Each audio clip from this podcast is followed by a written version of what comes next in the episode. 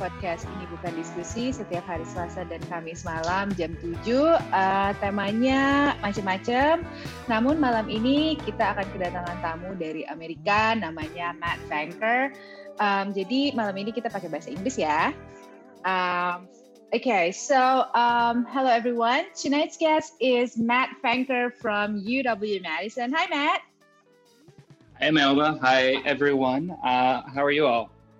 Well, we're good. It's hot in here, but I heard it's really cold in Madison right now. Yeah, it's starting to. Well, actually, today it warmed up a little bit. The past week it was in the 30s um, and freezing, but today we have gloriously sunny temperatures of about 40 degrees Fahrenheit, which I guess is maybe like three or four degrees centigrade. That's really cold. And I had, and I had like it feels warm of, when it was, you know, freezing yeah. last week. I had a couple of light snow showers already, yeah, yeah. The uh over the weekend we woke up to some snow. Actually, okay. yeah. Uh yeah, I think it was just Sunday, but a little bit north of us, I think they were having like up to a couple inches of snow falling. Really? In October this mm-hmm. early? That's crazy. I so, know. Well, you know, you've been here a couple of years. You know, it can yeah. snow from like October all the way through April, right? I do really miss wearing my sweaters but not really missing the weather though. Well, I don't know. Yeah, yeah. maybe yet. So um, the topic for today is heading east because little that did I know that um, Matt Fanker actually studied about China before she he studied about Southeast Asian. Is that true or did I get it That wrong? is correct. That is no, correct. that's correct. I, I started studying Chinese uh, when I was like 14 in high school, and F- I 14. like, yeah, where did, yeah. how did you learn it? Like, why? In in high school, we had to have a you know like a foreign language requirement, and you know the options at my school were like Spanish, French, um, and Latin, and then they also taught Russian and Chinese, which was I, I, guess it's like becoming a little bit more common now that high schools are going to teach Chinese. Um, but back then it still wasn't that you know prevalent and i was kind of just like you know all of my friends are, are studying spanish all my friends are studying french or latin. I'm going to be uh, you know i'm, I'm going to be the unique one. I'll study chinese um, yeah and i just kept going, going with it. I majored in uh, i double majored in anthropology and asian studies in college um, with like a focus on china studies as like my sort of minor um, yeah so i studied chinese for like well I haven't been studying it recently, but you know, for a good 10 years at least. Oh wow. So what did your family thought about that? I mean, like because it's I mean, like I didn't even know that Chinese and Russian were taught at school. So it's yeah. like moment for me. Yeah. It's it's less common. Um I I don't know what my family thought. I think that, you know, they always anticipated that I was going to be the weird one in the family. And no, when really? I was like, yeah, exactly. When I was like, oh, you know, mom, I signed up for, for Chinese. She was like, oh, that's nice, son. Um, probably like didn't really anticipate it going anywhere. Um, but yeah, you know, eventually it did. I think, uh, yeah, I don't, I think that they, recognize that it was just something that I, I started really liking learning foreign languages and, and taking it beyond, you know, the requirements I was supposed to do in school. And they just saw it run and were kind of like, all right, whatever, you do you. So have you or any of your immediate family ever traveled to China when you were like before you were 14 or before you were like serious in taking Chinese? No, I, I have an aunt that used to work for the airlines and she traveled like all throughout the world in the 80s when she was when she was doing that job. So she was the only other person in my family that had ever been to Asia um until, you know, until I was like studying in China and then some of my family came to visit. But um yeah, I had never been to China. I didn't have any sort of knowledge of what it would be like to study Chinese or go there the first time. Um, it was it was all sort of like flying blind, right? Yeah, I mean that's crazy. So no, because yeah. like in, in, in, Indonesia, some of the schools they started to uh, to kind of like teach Chinese language, but it's not really common unless you're going to a certain school. So to so this is just a very new information for me that even in America they taught it at uh what do you call it like high school then? Or um, mm-hmm. yeah. wow.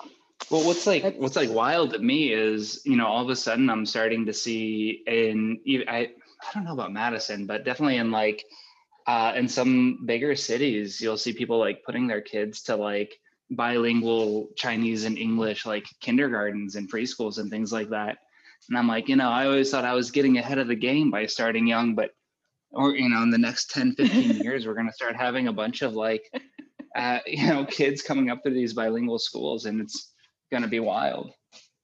Yeah, I just think it's gonna be even more have, common in the future. I think there have you seen one in Madison? Madison. Okay. I, I, don't remember exactly, but like it's gotten to the point that whenever I see it, I'm like, you know, it's always it's always unanticipated, but it's not necessarily a surprise anymore. Right, right. Oh wow. Um, so uh where in China have you been? For how long each? I mean, like, did you go to China first to travel, or did you go to China when you started to do your research, or what? The first time that I went to China, I was really lucky. Um, my high school Chinese teacher was always like really involved with like trying to um, I guess build up relationships between Americans and Chinese. Um, so before uh, before I went to China, we always had Chinese students come to our high school as foreign exchange students, um, and every mm-hmm. year we would have a couple in our in our school. And then my junior year, she started to try to get it to go the other way as well. So I was like the first of a group of students to do a foreign exchange trip um, from our school to uh, our sort of sister high school in China. So that was in Nanjing in 2016. It would no 2006. Sorry, it would have been. Um, yeah, and that was just a short trip, a couple of weeks. Um, and then when I was in college, I studied in Shanghai for a term. And then after I graduated, I moved to Yunnan for two years about, and I was teaching there for, uh, you know, my first out of college job from 2012 to 2014. Wow, Yunnan, good choice. Why yeah. Yunnan? Yeah, pretty province, right? I mean, like this one of the most prettiest one, or something like that. Yeah, I would say it is absolutely. There's a lot of beautiful provinces, though. Um, I so I was when I was in college, I was interested in doing research on um, ethnic minorities in China, um, and you know, it wasn't a very well thought out research plan. As you know, I was a senior in college. I didn't quite oh, understand yeah. that research entails more than just sort of saying that you want to do it. Um, mm-hmm. But because I was interested in ethnic minority issues when I was working for this organization called Teach for China, they had most of their schools in Yunnan province. Um, so I, you know, requested to be placed into a school there. Um, mm-hmm. And yeah, they obliged and sent me to really far western Yunnan, um, a county called Longling in the township of Baoshan. So uh, all of this travel, because it kind of like goes in a different year each time, did you see like some sort of a differences in each area or each time you go back to China? Like, I, I don't know, because like what I've heard from my boss a couple of years ago that the first time he went to China, the train system was still being building up. But then now, if you go back, if you go to China, like in all of this, even the smaller cities, they would have like a train lines or something like that. Did you ever recognize it as well? Yeah. Or um yeah, I would say so. And it's kind of like hard to say because each time I went somewhere very different, so it's sort of hard to gauge what differences were, you know, due to, you know, geographic factors versus which ones were due to just development continuing on. Um, mm-hmm. But by, I, I mean, I think to me, the biggest way that I would frame that is just over the two years that I was living. I know I was like in the rural community, um, the small village. Uh, so not even like in a town or anything like that. Um, and in 2012, when I went there, it was pretty much just this, uh, you know, a village formed at the intersection of, you know, where one highway splits off into another one.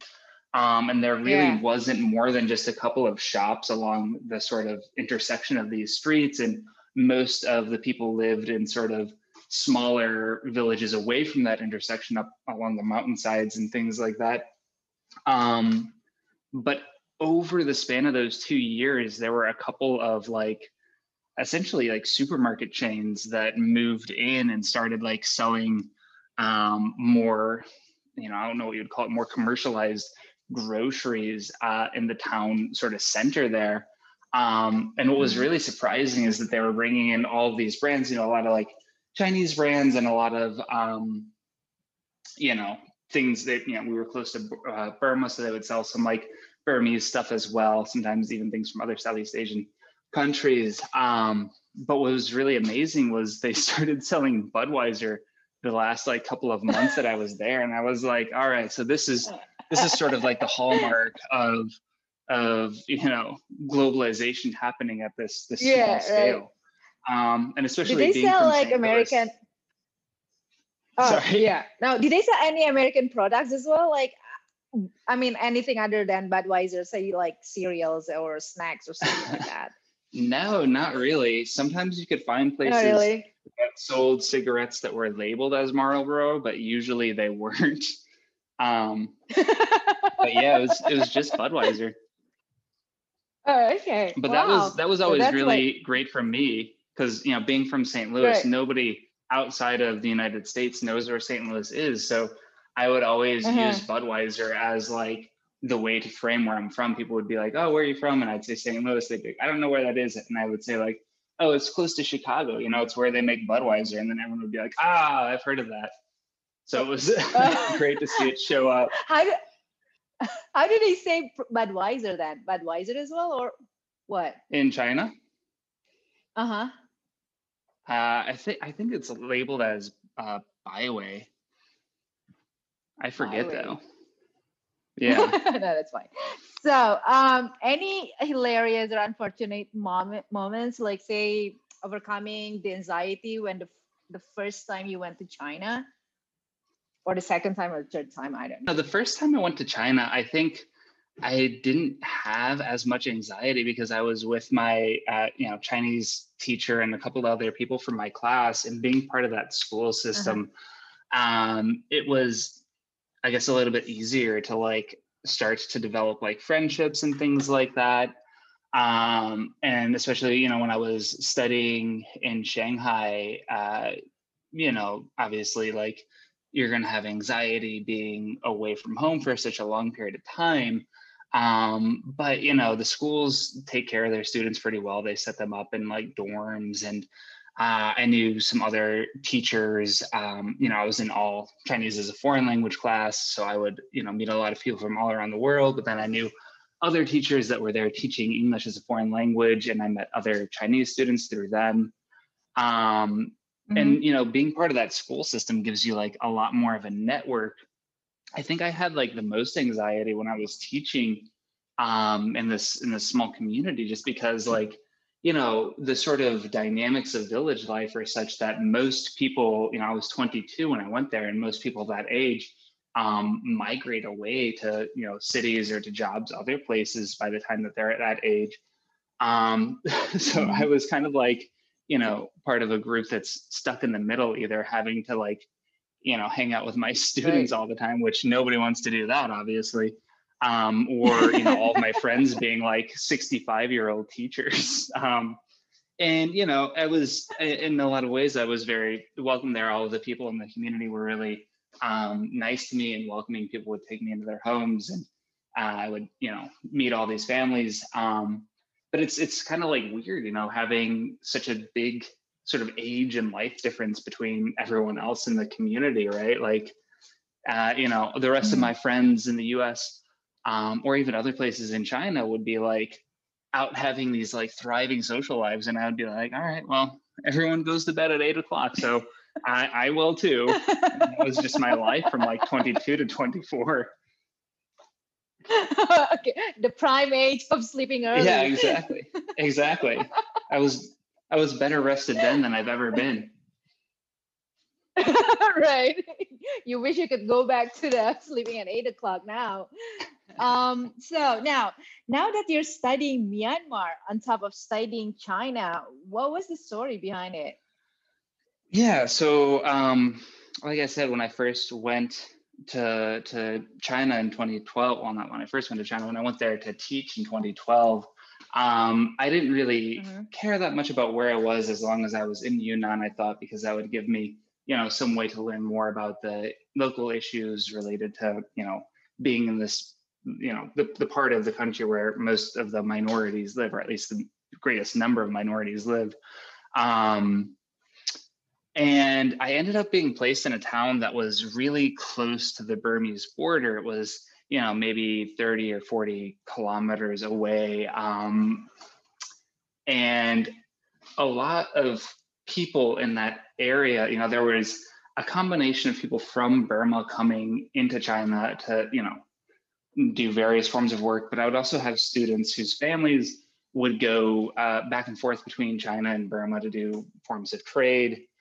Um, so I mm-hmm. began to get more interested in sort of relationship between these two countries.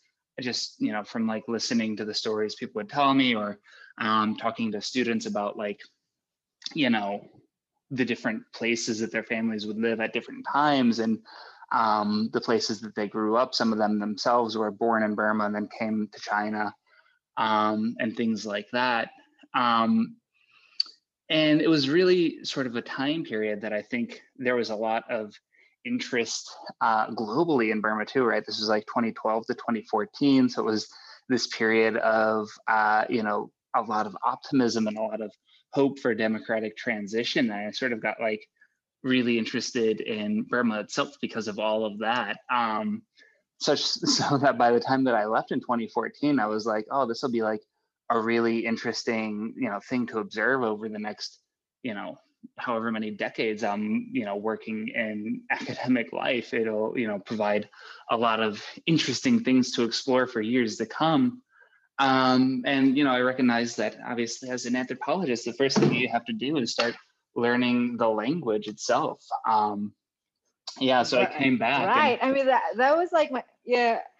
But before you actually studied Burmese like in school and stuff, did you already learn like a couple of like language, like a basic daily language when you were in um, China back then, or did you not know anything about uh, Burmese? Burmese I think? I learned like a couple uh-huh. of you know basic words for like tea and hello and thank you and stuff like that. But um, you know, I a, a lot of pretty much anyone that was there was you know fluent in Chinese, even if they were Burmese people and stuff like that. So when I expressed interest, people would be like, mm-hmm. "Oh, let me teach you hello" or things like that. But you know, I talk, right. talk to people completely in Chinese.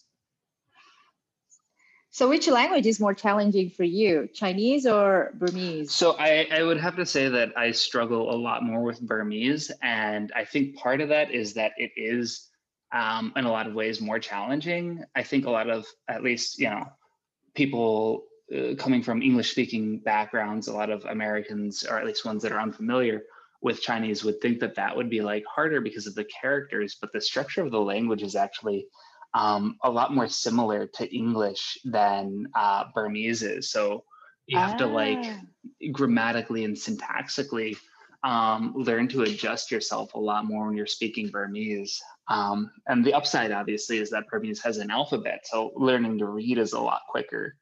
Um, but yeah, and, and I mean, part of it is also I always wonder if you know, I started learning Burmese after over a decade of learning Chinese. Um, and I started learning Chinese when I was young enough that maybe that was something that made it easier. My brain was still good back then um, versus learning Burmese when I'm 25. All right. Um, but yeah, yeah, right. I don't know. I put a lot more time into learning Burmese these days, and I still find Chinese easier and more natural to sort of slip into, right? Right. So you did go to Myanmar for a couple of no, it's almost a year you were in Myanmar last year, right? It was not quite a year. We went, we arrived in Myanmar in August and then we left by March.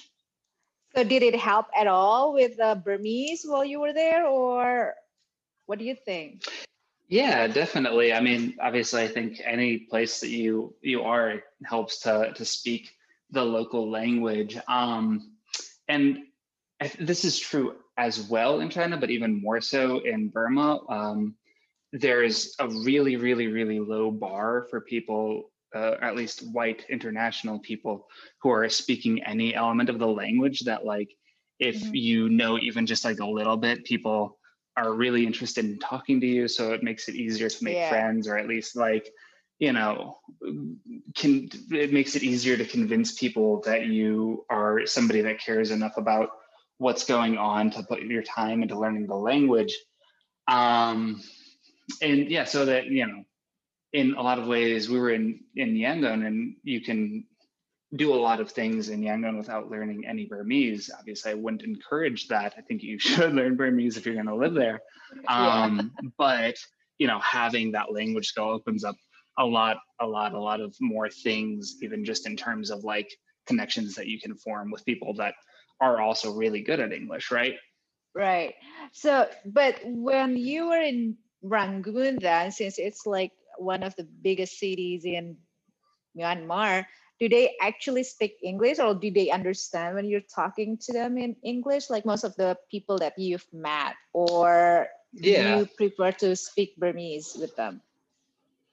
Um, I mean, I would usually speak Burmese with people. Um, obviously, like a lot of people do speak really, really good English, um, oftentimes even better than my Burmese, but um, I don't know. I guess it was the sort of thing that, well, in part, you know, as a language learner, I always try to force people to listen to my terrible Burmese skills um, just to get more practice in.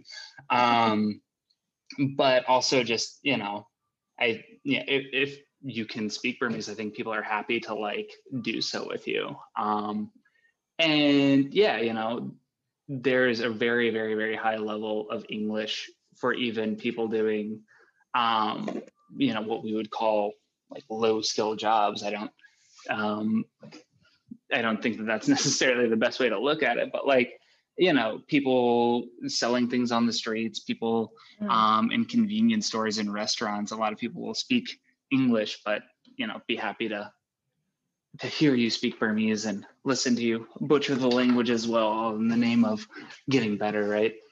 Right. Hi, Matt. It's already 20 minutes. It's I I mean like the time flies so fast. Wow. Right. Yeah, so, yeah. Uh, I know. Well, we haven't caught up in a while, so yeah, I know. You know it's really we had a lot yeah. to talk about.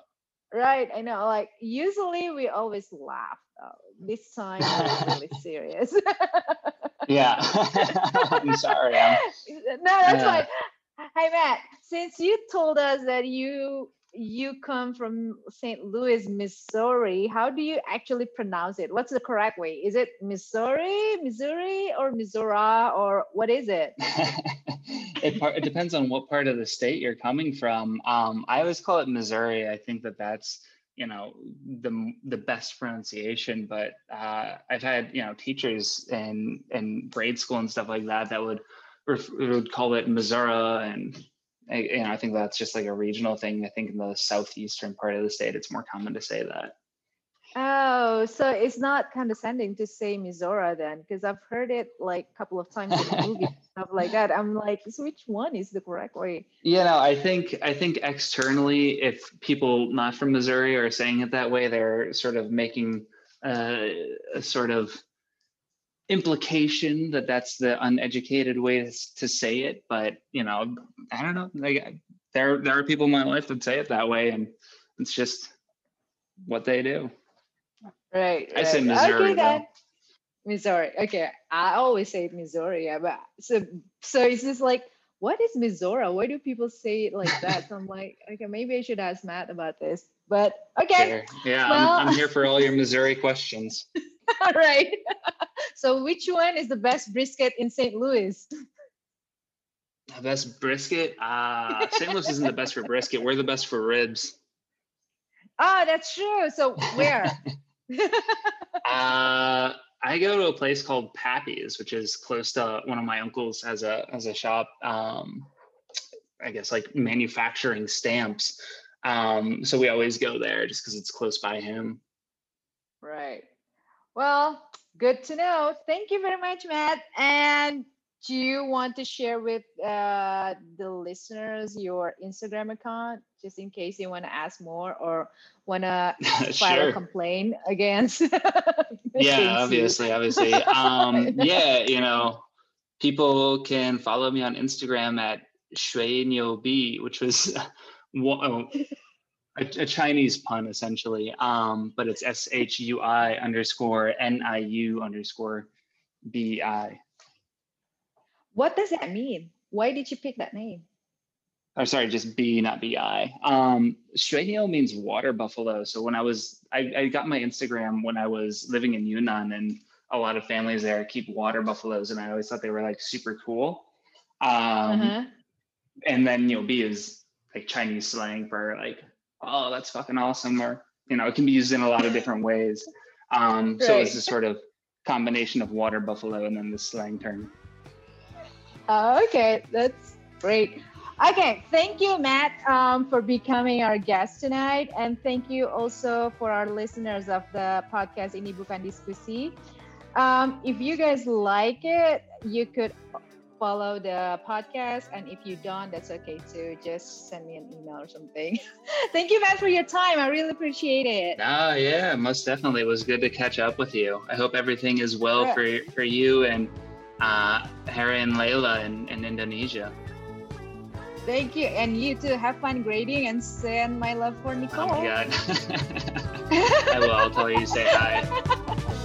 All right. Bye now.